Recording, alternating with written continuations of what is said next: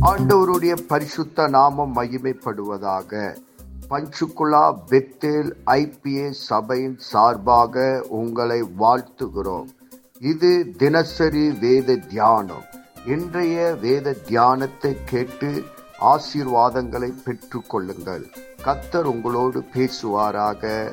God bless you தேவநாமம் மகிமைப்படுவதாக லூக்கா இருபதாம் அதிகாரம் ஒன்பதாம் வசனத்திலிருந்து பார்க்கலாம். பின்பு அவர் ஜனங்களுக்கு சொல்லத் தொடங்கின உவமையாவது ஒரு மனுஷன் ஒரு தா- திராட்சை தோட்டத்தை உண்டாக்கி அதை தோட்டக்காருக்கு குத்தையாக விட்டு நெடுநாளாக பிரதேசத்துக்கு போயிருந்தான். அந்த தோட்டக்காரர் திராட்சை தோட்டத்தின் கனிகளில் தன் பாகத்தை கொடுத்து அனுப்பும்படி பருவ காலத்தில் அவரிடத்தில் ஒரு ஊழியக்காரனை அனுப்பினான். அந்த தோட்டக்காரர் அவனை அடித்து வெறுமையாக அனுப்பிவிட்டார்கள். பின்பு அவன் வேறொரு ஊழியக்காரனை அனுப்பினான். அவனை அவர்கள் அடித்து அவமானப்படுத்தி வெறுமையாக அனுப்பிவிட்டார்கள். மூன்றாம் தரம் ஒரு ஊழியக்காரனை அனுப்பின அவனையும் அவர்கள் காயப்படுத்தி துரத்தி விட்டார்கள். இந்த வசனத்துல இருந்து என்ன பார்க்கிறோம் என்றால் இந்த அதிகாரத்தை நம்ம பார்க்கும்போது தேவனுக்கு விரோதமாக இந்த பிரதான ஆசாரியர் மூப்பர் வேதபாரர்களாம் தேவனிடத்தில் குற்றம் கண்டுபிடிக்கிறதுக்காக வருகிறாங்க. தேவனை கொலை செய்கிறதுக்காக அவங்க இந்த மாதிரி ஆலோசனை பண்ணுகிறாங்க. உடனே தேவன் அவங்கள ஜனங்களை பார்த்து ஒரு ஓமையை சொல்கிறார். இதில் அந்த தோட்ட எஜமான் வந்து தேவனாக குறிப்பிடப்படுகிறது. அந்த திராட்சை தோட்டம் தோட்டக்காரர் இவர்கள் எல்லாம் அந்த வேதபாரர்கள் அவங்க ஆலயத்தை நடத்துகிறவங்க. அவங்க கையில் அந்த தோட்டம் கொடுக்கப்பட்டிருக்கு. அப்போ ஊழியக்காரர்கள் என்றால் தீர்க்கதரிசிகள் இந்த மாதிரி இப்படிப்பட்டவர்களை தேவன் அனுப்பியும் இவர்கள் யாருமே ஏற்றுக்கொள்ளவில்லை. தேவனை யாரும் ஏற்றுக்கொள்ளனால கடைசியாக அந்த பதிமூணாவது வசனத்தில் பார்க்கிறோம்.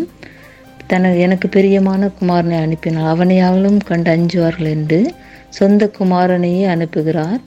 அப்படி அப்படி அனுப்பும்போது அந்த அவன் சுதந்திரவாளி அவனை கொல்லலாம் என்று அந்த தோட்டக்காரர் அவனை கொண்டு விடுகிறாங்க.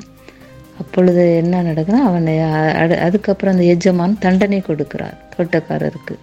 அந்த திராட்சை தோட்டக்காரரை பிடித்து அவருக்கு தண்டனை வழங்கப்படுகிறது. இதிலிருந்து என்ன சொ- அறி- அறிந்து கொள்கிறோம் என்றால் தேவனுக்கு விரோதமாக எழும்புகிறாங்க. இந்த மாதிரி இவர்களுக்கு கடைசியாக நித்திய அக்கினி தான் தண்டனையாக கொடுக்கப்படும். அதனால் தேவனை நம்ம விசுவாசிக்க வேண்டும். ஒரே குமாரனை தேவன் அனுப்பியிருக்கிறார். அவரை விசுவாசித்து நம்ம ரட்சிக்கப்பட்டு நித்திய ஜீவனுக்கு பங்குள்ளவர்களாக மாறும்போது அந்த அழிவிலிருந்து நம்ம தப்பு வைக்கப்படுவோம் இவர்களெல்லாம் வேதத்தை அறிந்தவர்கள் வேதபாரர்களாம் தேவனுக்கு விரோதமாக எழும்புகிறாங்க. அதனால தான் தேவன் இந்த ஓமையை சொல்கிறார். இதை அவர்கள் கேட்டவுடனே அவர்களுக்கு புரிந்து தங்களை குறித்து தான் இந்த ஓமை சொல்கிறார் என்று உடனே அவரை பிடிக்க வகை தேடுகிறாங்க. இந்த வசனத்திலேருந்து நம்ம என்ன அறிகிறோம் என்றால் நாம் அப்படியாக இல்லாபடி தேவனுடைய கோபம் நம்மேல் வரக்கூடாது. நித்திய அக்கினி அவர்களுக்கு பங்காக வைக்கப்பட்டிருக்கு. அதிலிருந்து நம்ம தப்புவிக்கப்படணும் என்றால் நம்ம தேவனை விசுவாசித்து ரட்சிக்கப்பட்டு நித்திய ஜீவனுக்கு பங்குள்ளவர்களாக நம்ம மாறி அவருக்கு பிரியமாக வாழுவோம். இதன்படியாக தேவன் நம்ம ஒவ்வொருவரையும் ஆசீர்வதித்து வழி நடத்துவாராக. ஆமேன்.